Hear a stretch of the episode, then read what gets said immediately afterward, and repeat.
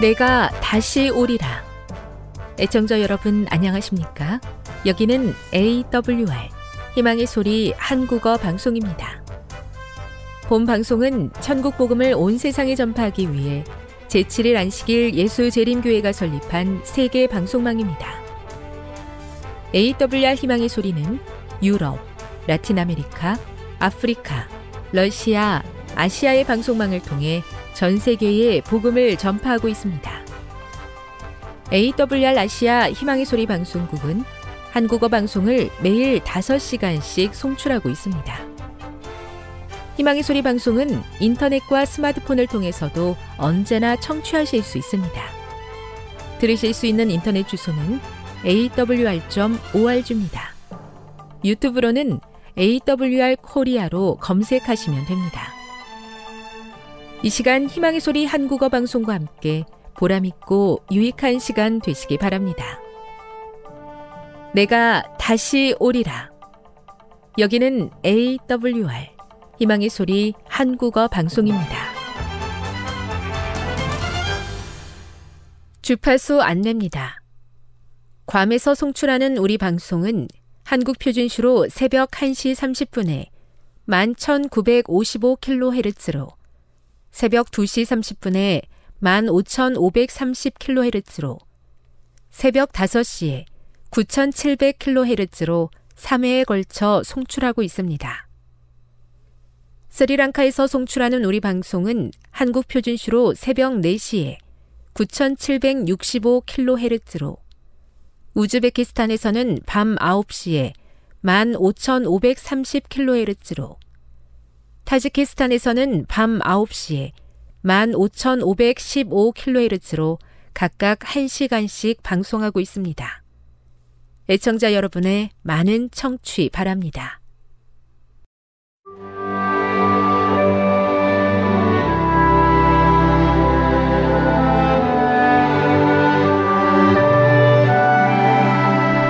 읽어주는 교과 첫째 날 8월 6일 일요일 성령의 하나 되게 하신 것 에베소서 4장 1에서 16절을 읽어보라. 바울은 교회가 더 연합하도록 신자들을 어떻게 격려하는가? 바울은 에베소서 후반부를 연합에 대한 감동적인 권면으로 시작한다. 그 부름은 두 부분으로 이루어져 있다.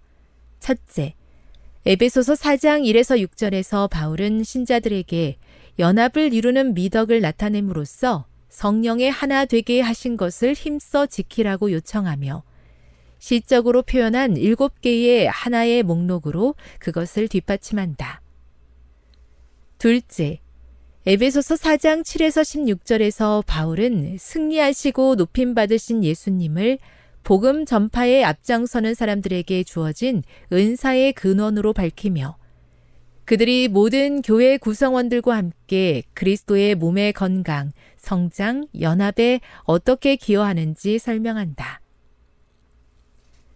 에베소서 4장에서 바울은 그리스도인들에게 너희가 부르심 부르심에 합당하게 행하라고 권면한다.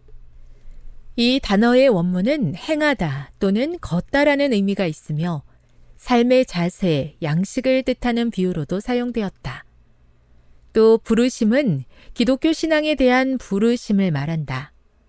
바울은 신자들에게 하나님의 궁극적인 계획을 반영하는 하나된 행동을 실천할 것을 촉구한다. 바울은 겸손, 온유, 인내 등 하나됨으로 이끄는 덕목으로 이것을 실천할 것을 강조한다. 각 용어를 살펴보자. 바울은 겸손을 자기보다 남을 낮게 여기는 것이라고 설명한다.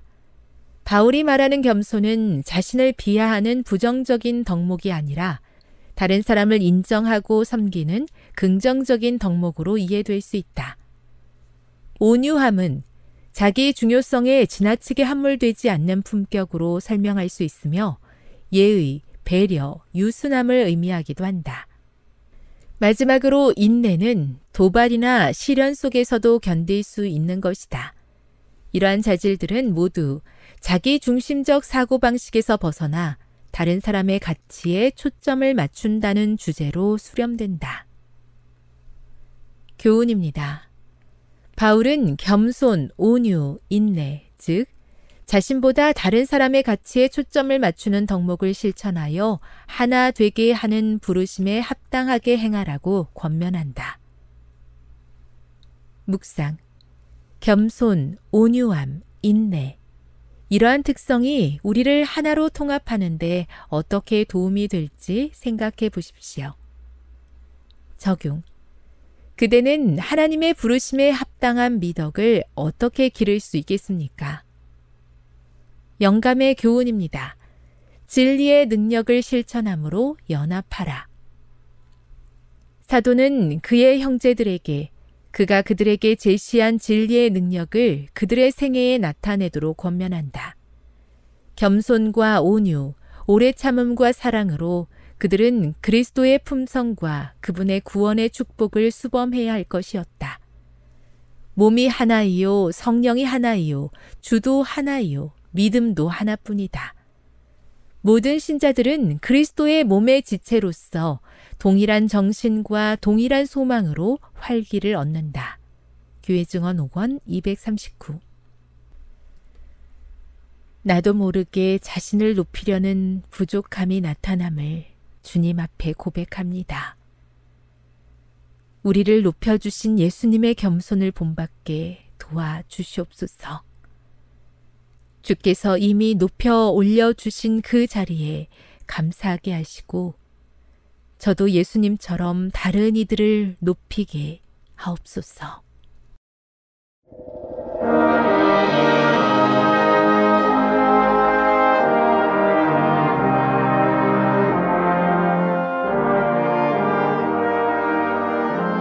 희망의 소리 청취자 여러분, 주 안에서 평안하셨습니까? 방송을 통해 여러분들을 만나게 되어 기쁩니다. 저는 박용범 목사입니다. 이 시간 하나님의 은혜가 우리 모두에게 함께 하시기를 바랍니다. 이 시간에는 사람 사는 세상에서 볼 수 있는 보편적인 세 가지 모습들이란 제목으로 함께 은혜를 나누고자 합니다. 사람 사는 세상에서 볼 수 있는 보편적인 세 가지 모습들이란 제목입니다. 본문은 사무엘상 30장 21절부터 30절까지 있는 말씀입니다. 사무엘상 30장 21절로 30절입니다. 다윗이 이왕에 피곤하여 능히 자기를 따르지 못하므로 부솔 시내에 머물게 한 이백인에게 오매 그들이 다윗과 그와 함께한 백성을 영접하러 나온지라 다윗이 그 백성에게 이르러 무난함에 다윗과 함께 갔던 자 중에 악한 자와 비루들이 다 가로되 그들이 우리와 함께 가지 아니하였은즉 우리가 도로 찾은 물건은 무엇이든지 그들에게 주지 말고 각 사람의 처자만 주어서 데리고 떠나가게 하라 하는지라. 다윗이 가로되 나의 형제들아 여호와께서 우리를 보호하시고 우리를 치러 온 그 군대를 우리 손에 붙이셨은즉 그가 우리에게 주신 것을 너희가 이같이 못하리라. 이 일에 누가 너희를 듣겠느냐?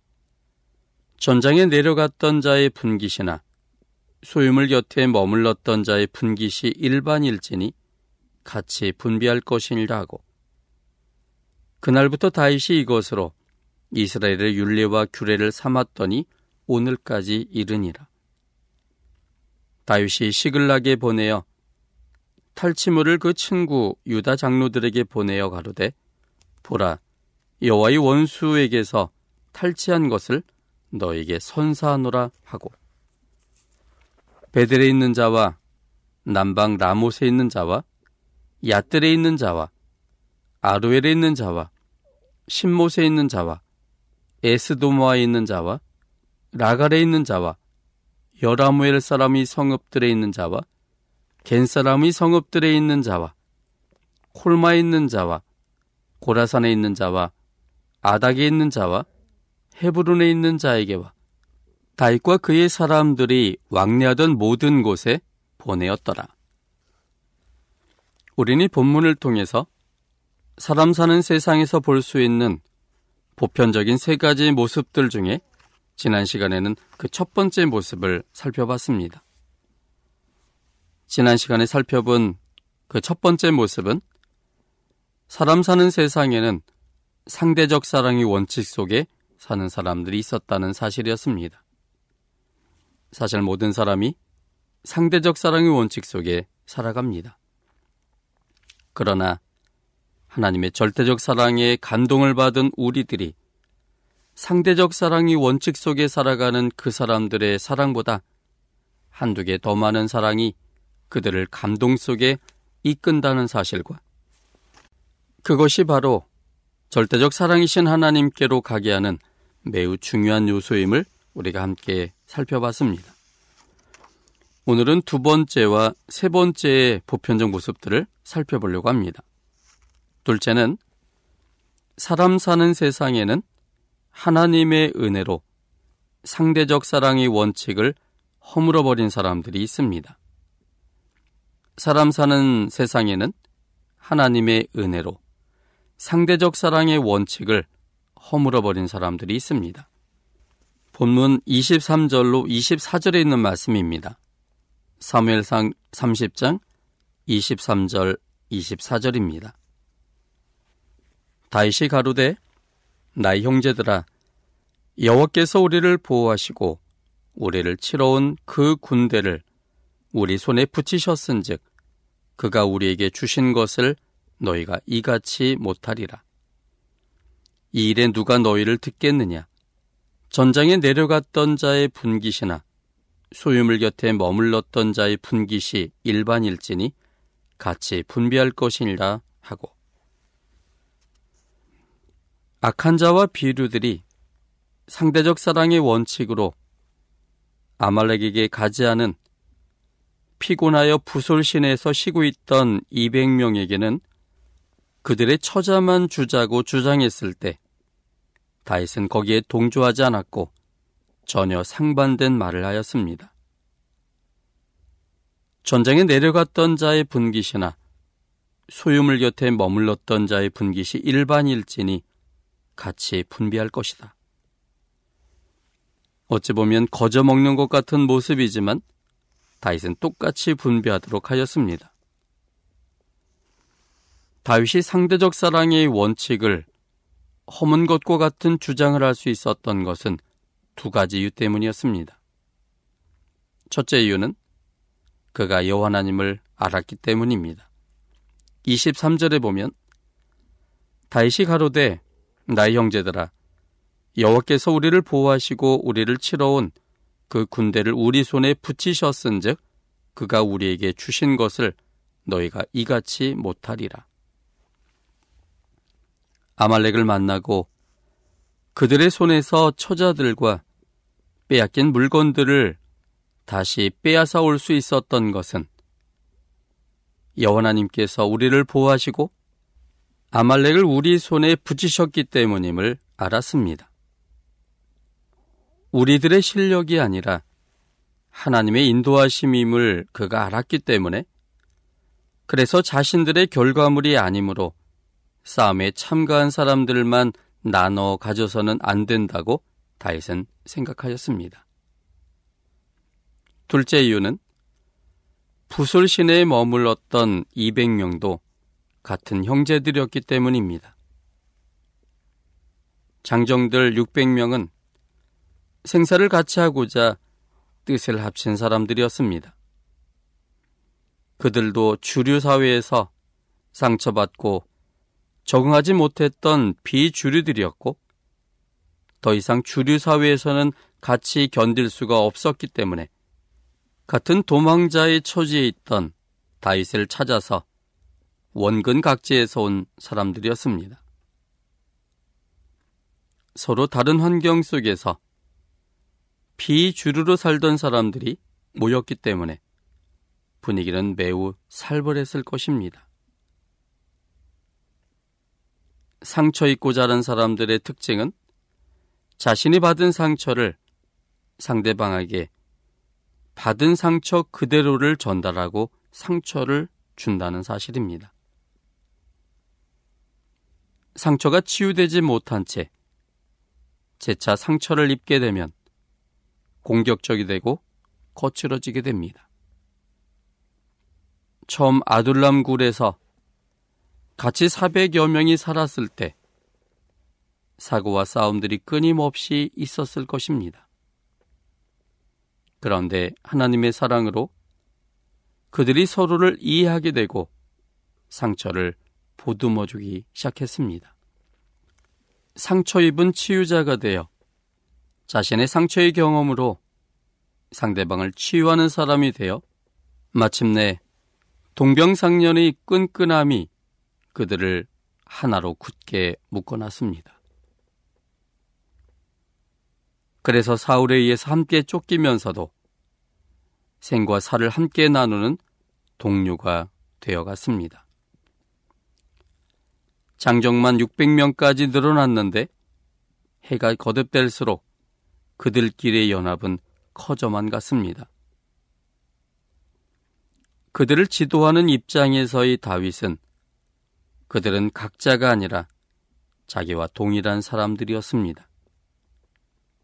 그래서 하나님의 은혜로 상대적 사랑의 원칙을 허물고 부술신에 있던 사람들에게도 전리품들을 똑같이 나눠줄 수 있었습니다. 사람 사는 세상에는 하나님의 은혜로 상대적 사랑의 원칙을 허문 사람들이 있습니다. 상대적 사랑의 원칙을 허물 수 있는 것은 하나님의 절대적 사랑을 알고 그 원칙이 마음속에 자리 잡고 있기 때문입니다. 남편과 아내, 부모와 자식, 형제 자매지간, 친척들, 교우들, 그리고 친구들과 이웃들. 나와 관련 있는 사람들에게 먼저 상대적 사랑의 원칙을 허물어야 합니다. 그것조차도 하나님의 은혜로 하나님의 사랑을 알고 확고히 가슴 속에 심어 놓을 때 상대적 사랑의 원칙을 허물 수가 있습니다. 가족의 신비, 같은 교우가 된 귀한 섭리, 부부로 사는 오묘함, 친척으로 연결된 비범함, 끊을 수 없는 관계로 맺어주신 하나님의 은혜로 이들에게 상대적 사랑의 원칙을 허물며 살아야 하겠습니다. 특별한 관계 속에서 맺어진 사람들은 당연함으로 인해 소홀히 대하는 경우가 종종 있습니다. 편한 마음이 자칫 일반 사람보다 못한 소홀함으로 살아갈 수가 있습니다. 특별한 관계를 맺어주신 하나님의 섭리를 깨닫고 그래서 더욱 특별하게 하나님의 사랑 안에서 상대적 사랑의 원칙을 허물고 감당하며 대신하는 사랑의 모습으로 들어가야 합니다. 셋째는 사람 사는 세상에는 하나님의 은혜로 상대적 사랑의 원칙을 버린 사람들이 있습니다. 사람 사는 세상에는 하나님의 은혜로 상대적 사랑의 원칙을 버린 사람들이 있습니다. 26절로 30절입니다. 사무엘상 30장 26절로 30절까지 있는 말씀입니다. 다윗이 시글락에 이르러 탈취물을 그 친구 유다 장로들에게 보내어 가로되 보라 여호와의 원수에게서 탈취한 것을 너에게 선사하노라 하고 베들에 있는 자와 남방 라못에 있는 자와 야뜰에 있는 자와 아루엘에 있는 자와 신못에 있는 자와 에스도모아에 있는 자와 라갈에 있는 자와 여라무엘 사람의 성읍들에 있는 자와 겐 사람의 성읍들에 있는 자와 홀마에 있는 자와 고라산에 있는 자와 아닥에 있는 자와 헤브론에 있는 자에게와 다윗과 그의 사람들이 왕래하던 모든 곳에 보내었더라. 26절부터 30절까지의 내용은 아말락에게서 빼앗은 물건들을 타인 무리 외의 사람들에게 선물로 보내는 장면을 기록하고 있습니다. 그런데 그들을 면밀히 살펴보면 그들은 전혀 모르는 사람들이 아니라 다윗과 매우 가깝고 영향력 있는 사람들임을 알 수 있습니다. 26절에 보면 그 친구 유다 장로들 이런 표현도 있고요. 30절에 보면 다윗과 그의 사람들의 왕래하던 모든 곳이라는 기록도 있습니다. 그들은 가족이나 친척보다는 조금 먼 그러나 서로에게 유익을 주고받았던 친구들이었습니다. 다윗의 이런 행동은 가족이나 친척들에게 행한 것보다는 한 걸음 더 나아간 남이지만 가까운 사람들에게 한 행동이었습니다. 가족들이나 친척들, 가족 같은 이웃들에게 행한 것을 상대적 사랑의 원칙을 허문 일이라고 정의한다면 남이지만 그래도 가까운 사람들에게 한 행동은 상대적 사랑의 원칙을 버린 일이라고 정의할 수 있습니다. 그 차이점을 여러분 느끼십니까? 허문다는 것은 그 흔적들이 남아 있는 것 같은 느낌을 주고 버린다는 것은 그 흔적들도 없애버리는 것 같은 느낌을 줍니다. 피를 나눈 형제나 부모 자식 관계, 생사를 같이 산 형제 같은 사람들이 아닌 상대적 이해관계 속에서 서로에게 주고받는 관계 속에 있는 사람들을 생각하여 선물을 나누는 것은 좀 더 발전된 사랑의 모습입니다. 그것은 상대적 사랑의 원칙을 버린 것과 같은 모습입니다. 그런데 이런 모습으로 살아가는 사람들이 이 땅에는 있습니다. 누구일까요? 자신과 전혀 이해관계가 없지만 그러나 그들의 필요를 채워주고 그들이 행복해지기를 위해서 자신이 좀 더 불편함을 감수했던 사람들. 아마도 슈바이처 박사, 테레사 수녀, 간디, 아마 이런 사람들일 것입니다. 테레사 수녀의 시를 통해서 그가 나눈 사랑의 방법들을 우린 좀 더 알 수 있습니다. 테레사 수녀는 이런 시를 남겼습니다.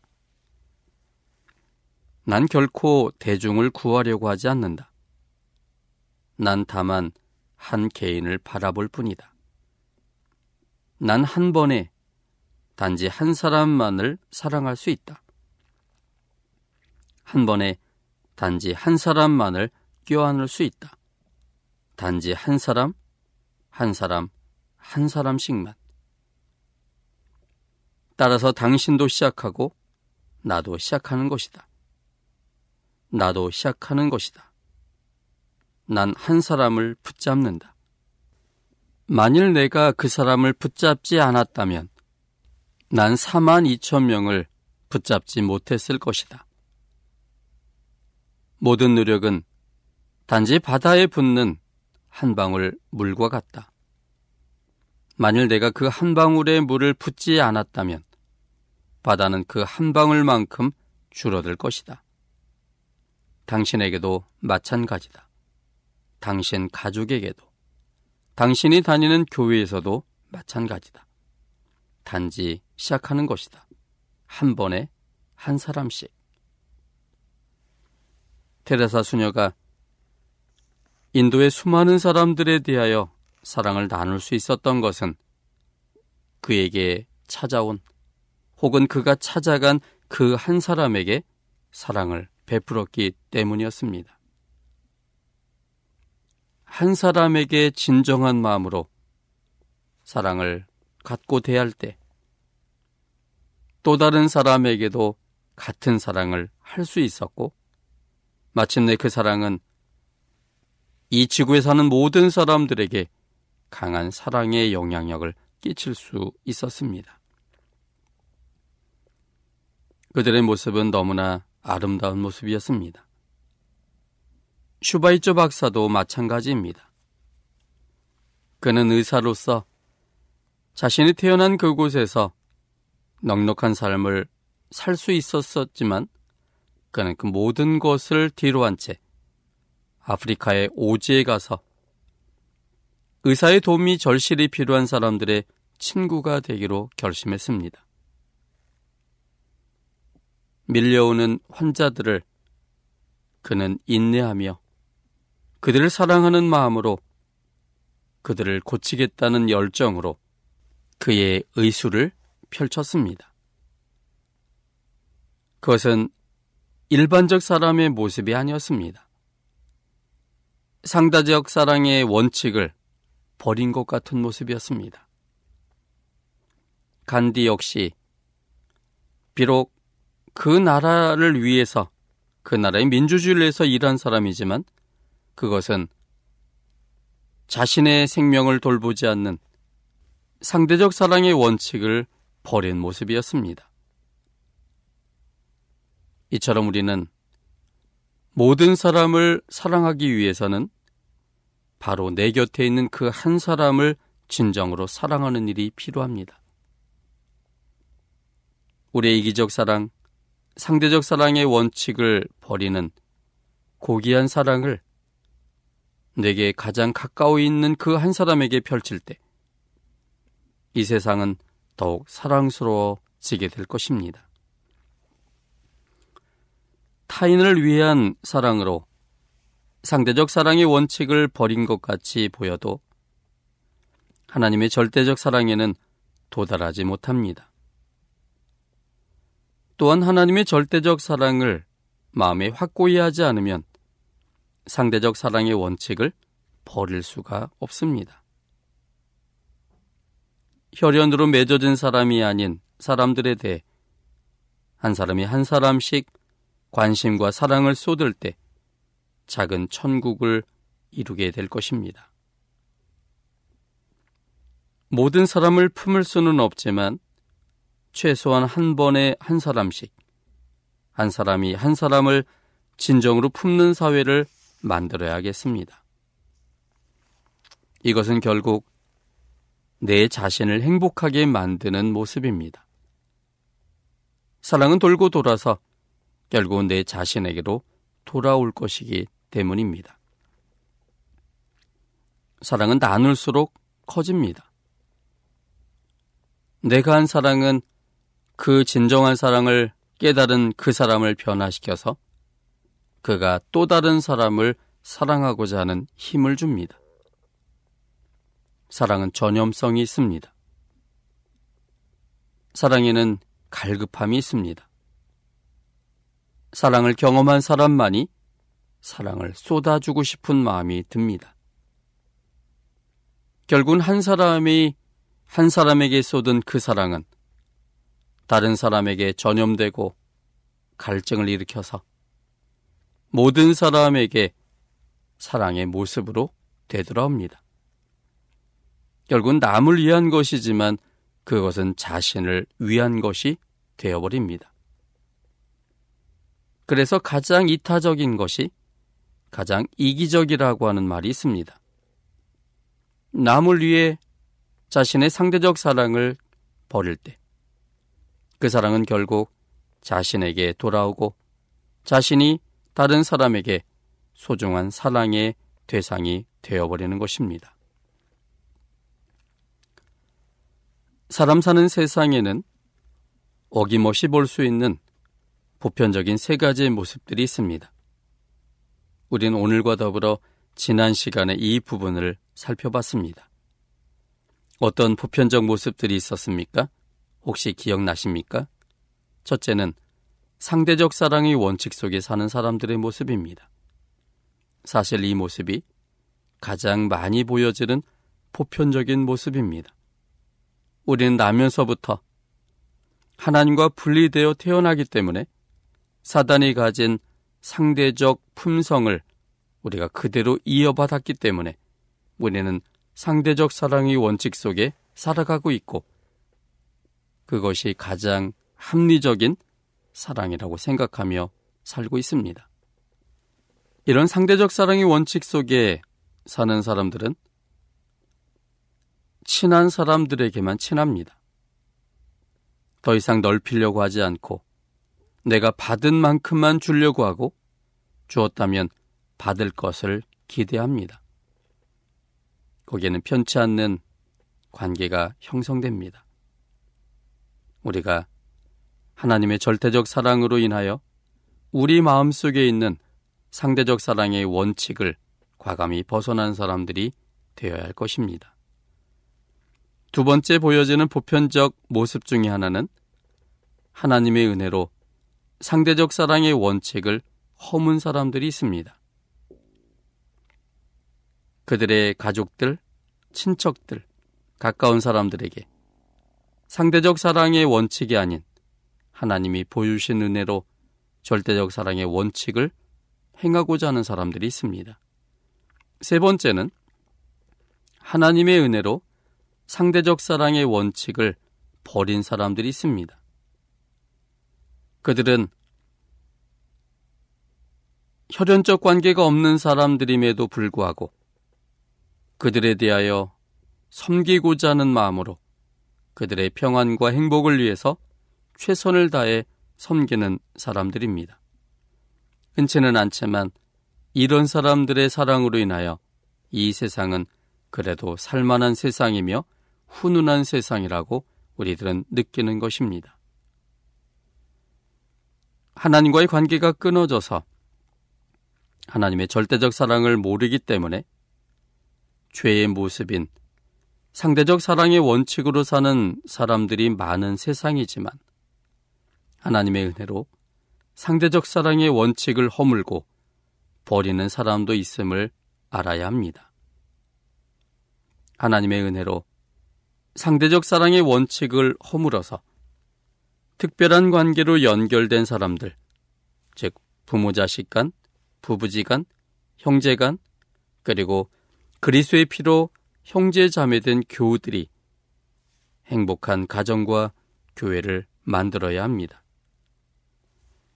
또한 하나님의 은혜로 상대적 사랑의 원칙을 버려서 특별한 관계로 연결된 사람들이 아닌 불특정 다수 중 가장 가까이 있는 한 사람을 사랑하여 행복한 사회, 행복한 세상을 만들어야 합니다.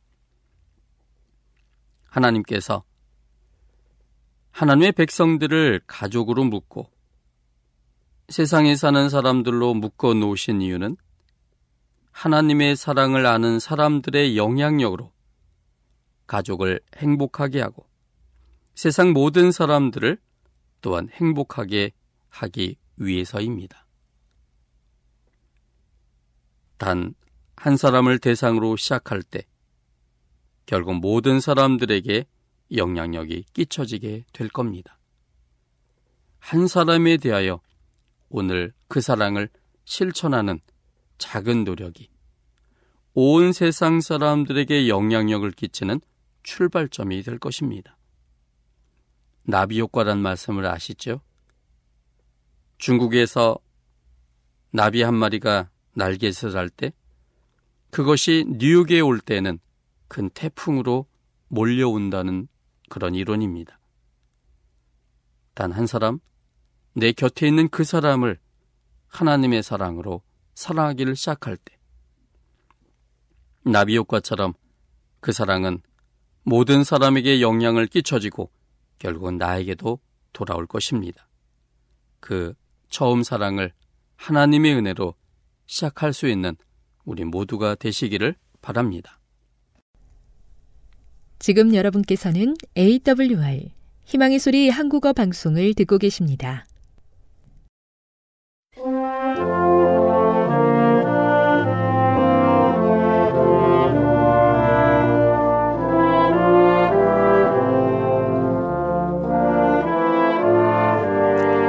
애청자 여러분 안녕하십니까?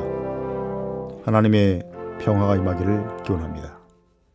한국연합회 성경연구소장 임봉경 목사입니다. 이 방송을 들으시는 애청자 여러분 모두에게 하나님의 은혜가 임하며 또 여러분을 주님의 이름으로 환영합니다. 오늘도 진리의 성령께서 여러분과 함께 하셔서 강의의 내용을 잘 이해하게 되기를 바랍니다. 예, 지난주에 말씀드리던 예, 구기 종목 스포츠에 대해서 좀 더 말씀을 드리겠습니다. 예, 공놀이 구기 종목 스포츠에 대한 엘렌 화이스의 증언을 보면 스포츠 게임을 절대적으로 금하는 게 아니고 그것의 오락주의와 세속주의에 빠지지 않도록 예, 주의 깊은 예, 배려가 필요하다고 말한 것으로 보입니다. 또 다른 진술을 좀 보겠습니다. 부모나 보호자들은 말로나 행동으로 청년들의 마음속에 자존심이나 자만심을 부추길 위험이 위험성이 크다. 그들은 청년들의 변덕스러운 생각을 받아주고 다독거려 줌으로써 실제적인 삶의 일상적인 의무를 이행하는 데 적합하지 않은 품성의 꼴을 기른다. 이런 학생들이 우리의 학교에 들어오면 그들이 누리는 특권을 인식하지 않고 교육의 목적이 이생 그리고 내세의 하나님의 나라에서 유용한 자질을 개발하는 데 있음을 고려하지 않는다.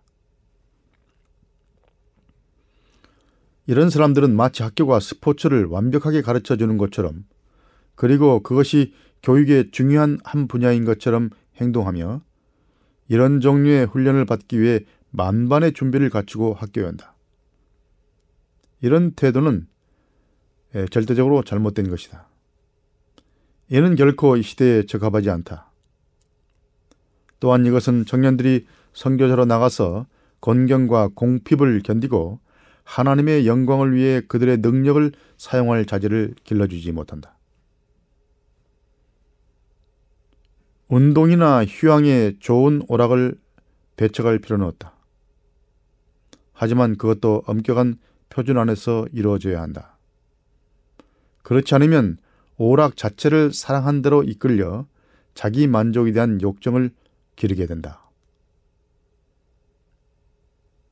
스포츠 시합에서 이길 목적으로 바치는 훈련과 학습은 그대가 예수 그리스도의 신실한 군사가 되어 영적인 전쟁에서 승리하는데 적당하지 않다.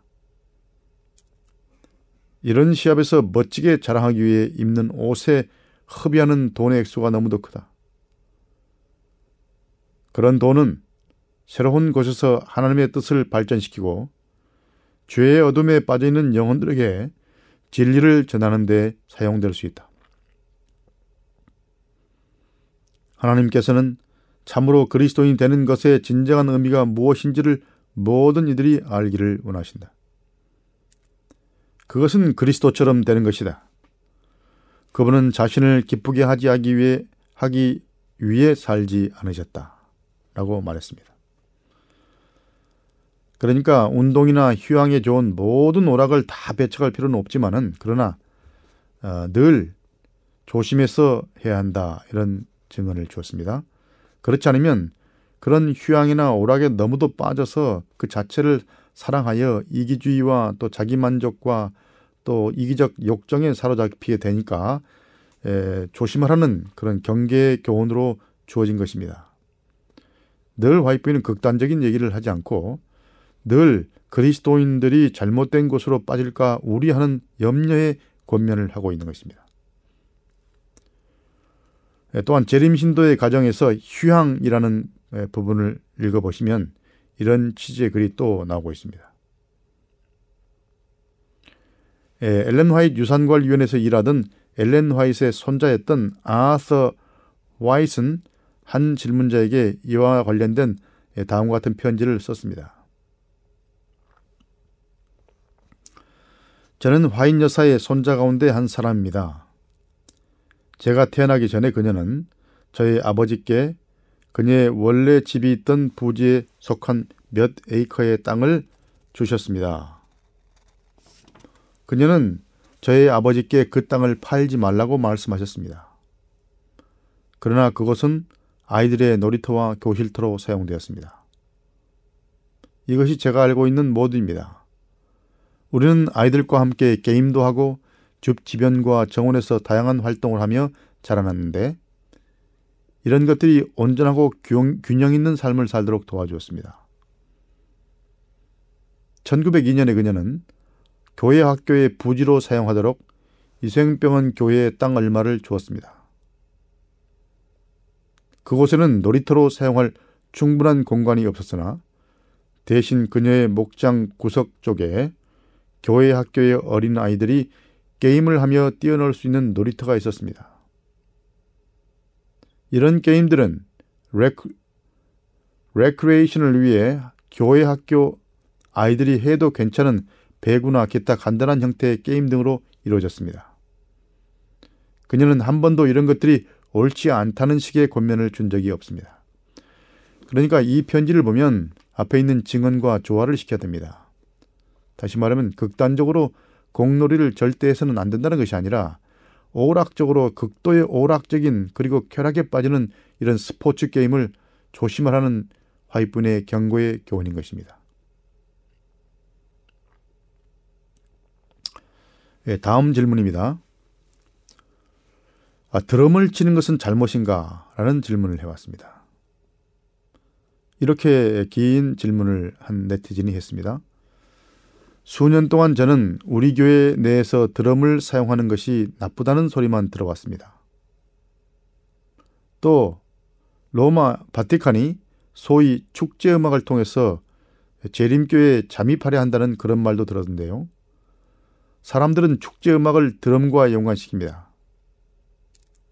즉 드럼을 사용하는 교회는 축제교라는 예, 주장입니다.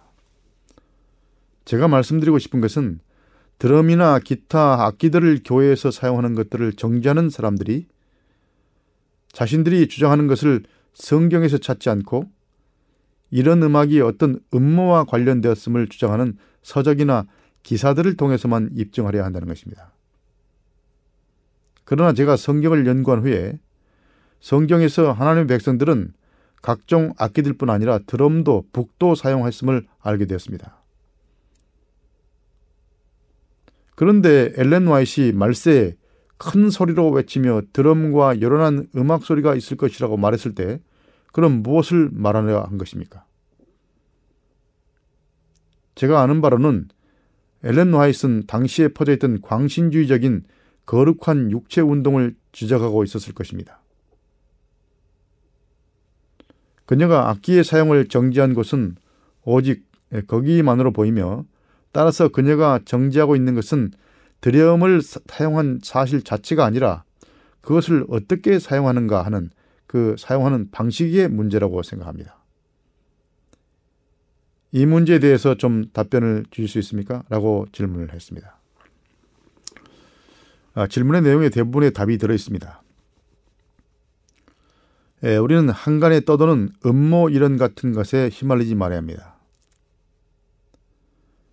예, 그런 소문에는 신빙성이 없는 정보가 예, 덧붙여져 있기, 있기 때문입니다. 그리고 예, 정확하지 않은 의문스러운 예, 정보도 들어 있습니다. 예, 질문자는 드럼 자체보다도 그것을 사용하는 방식이 문제라고 지적했는데 에, 그 말에 동의합니다.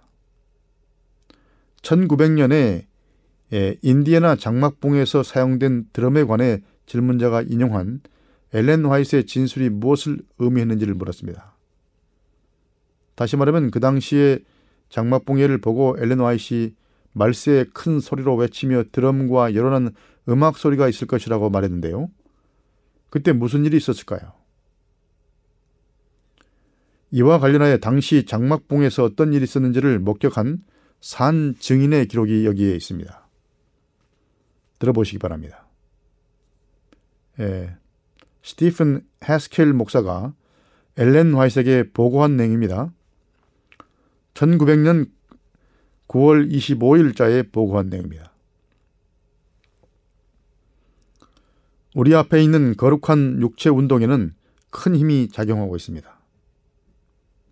누구든 아주 양심적이라면 조금만 마음을 열고 앉아 있으면 그 영향력 안에 들어갈 수 있을 것입니다. 그 예배에서 연주되는 음악 때문입니다. 거기에는 오르간, 베이스, 비올라, 바이올린, 세트, 플루트, 탬버린, 호른, 대형 베이스 드럼 등 있고 제가 언급하지 않은 다른 악기들도 있습니다. 그들이 높은 키로 음악을 시작하면 그들의 노래에 묻혀 청중사에 오가는 말도 들을 수 없을 지경이고 심지어는 반 미친 것 같은 자들의 쇳소리 외엔 아무 소리도 들을 수 없습니다. 기도를 위해 앞으로 나아오라는 호소가 있은 후에 예배를 인도하는 몇 사람이 항상 다른 사람들을 나오도록 유도하기에 먼저 앞으로 나옵니다. 그런 다음 그들이 악기를 연주하기 시작하여 당신 자신이 무슨 생각을 하는지도 모를 지경이 될 때까지 연주하고 이런 음악에서 나오는 흥분 속에서 그들은 대다대 청중들을 계속하여 앞으로 불러냅니다. 라고 보고했습니다. 예, 또 다른 보고서가 있습니다. 1900년 9월 먼시에서 있었던 장막봉에 참석했는데 거기서 저는 이 사람들의 광적인 흥분과 행동들을 직접 목격했습니다. 이 광적인 사람들이 대형 천막 안에서 예배를 드리는데 트럼펫, 플루트, 현악기, 탬버린, 오르간, 대형 베이스 드럼 등의 악기를 사용하여 고도의 흥분 상태에 빠졌습니다. 이들은 소리를 치며 악기의 도움을 받아 떠들썩하게 노래했는데 정말 광란의 지경이 될 때까지 계속했습니다. 저는 그들이 이런 아침 모임을 마치고 텐트로 돌아갈 때 마치 중풍에 걸린 사람들처럼 덜덜 떨면서 가는 것을 여러 번 보았습니다. 자, 이런 에, 배경을 염두에 두고 어떻게 드럼을 사용할지에 관한 질문으로 돌아가 봅시다. 예, 요즘도 선곡을 연주할 때 작은 북이나 베이스 드럼, 티파니, 팀파니 또 심벌즈 등을 예, 사람들이 사용합니다. 특별히 성경학교나 개척대 발대식, 발대식 등에서 믿는 사람들아 군병 같으지라는 찬미를 연주할 때 그런 악기들을 사용하기도 합니다. 예, 작은 북이 행진것 분위기를, 분위기를 자아내는데 도움을 주기 때문입니다. 제 의견으론 이렇게 하는 것이 전혀 불경스럽거나 부적절하다고는 생각지 않습니다. 음악은 성스럽고 고상한 것입니다. 예를 들어 핸델의 메시아 중 할렐루야를 연주할 때도 디판이나 북등을 사용합니다. 그러므로 드럼이나 악기 자체, 자체를 사용하는 것보다는 그것을 어떻게 어디서 어떤 목적으로 사용하는지가 더 중요한 문제라고 생각이 됩니다. 기타 등과 같은 다른 악기도 마찬가지입니다. 하나님을 위해서 거룩하게 사용한다면 문제가 없다고 여겨집니다. 그런 악기를 가지고 세속적인 음악을 연주한다면 문제는 다른 거죠. 엘렌 화이트 당시에 인디애나에서 있었던 문제는 성령의 감동과는 관련이 없는 거짓된 흥분을 백성 가운데 유발시키기 위해 악기를 동원했다는 데 있습니다. 오늘날 어떤 교회들에서 사용하는 음악의 유행은 인디아나에서 사용한, 사용된 것과 똑같지는 않을 수 있지만 비슷한 점이 많이 있습니다. 거룩한 말씀과 접목된 충곡, 요란하게 연주되는 음악, 흥분을 자극하는 것, 말씀과 떨어진 신학적인 기류의 영향 등이 유사한 경향에 속할 수 있습니다. 게다가 이런 노래들에 동반된 악기들은 연, 연기들은 하나님을 찬양하기보다는 대중 공연처럼 연기자에게 박수를 불러일으키는 경향이 다분합니다. 바로 이런 것들이 악기 자체보다도 더 중요한 문제라고 여겨집니다. 이런 문제를 잘 해결한다면 드럼을 사용하는 것이 적절한지에 대한 논쟁을 논쟁하는 경우가 많지 않을 것입니다. 악기를 사용하는 문제는 건전한 상식을 가지고 결정한다면 문제가 없을 것으로 보입니다. 다시 말하면 거룩한 예배를 위해서 또 말씀으로 유도하는 것을 위해서 여러 악기를 사용해서 하나님을 찬양하는 것은 좋은 일이지만 그런 악기를 동원해서 인위적으로 사람들을 흥분시키고 떠들썩게 만들고 광란적 분위기로 만들고 이성을 잃게 하는 이런 좋지 못한 에, 악기를 사용하는 방식은 에, 건전하지 못한 것으로 보입니다.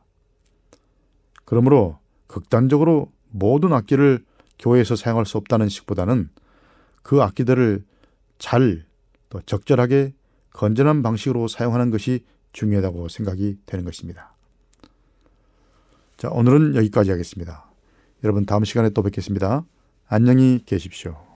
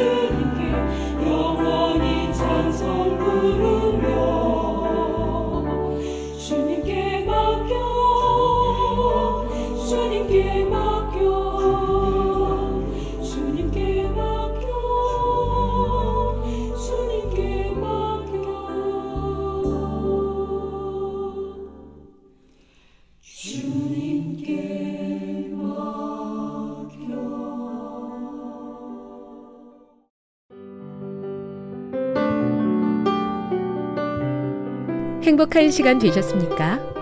지금까지 여러분께서는 AWR 희망의 소리 한국어 방송을 청취하셨습니다. 방송을 청취하시고 문의를 원하시는 분은 우편번호 02461 대한민국 서울시 동대문구 이문로 1길 11 희망의 소리 방송부 앞으로 편지나 엽서를 보내주시거나 지역번호 02-3299-5296에서 8번으로 전화 주시기 바랍니다. 지금까지 함께 해주신 애청자 여러분들께 감사드립니다. 애청자 여러분, 다음 이 시간까지 하나님 안에서 늘 평안하십시오. 감사합니다. 내가 다시 오리라. 여기는 AWR 희망의 소리 한국어 방송입니다.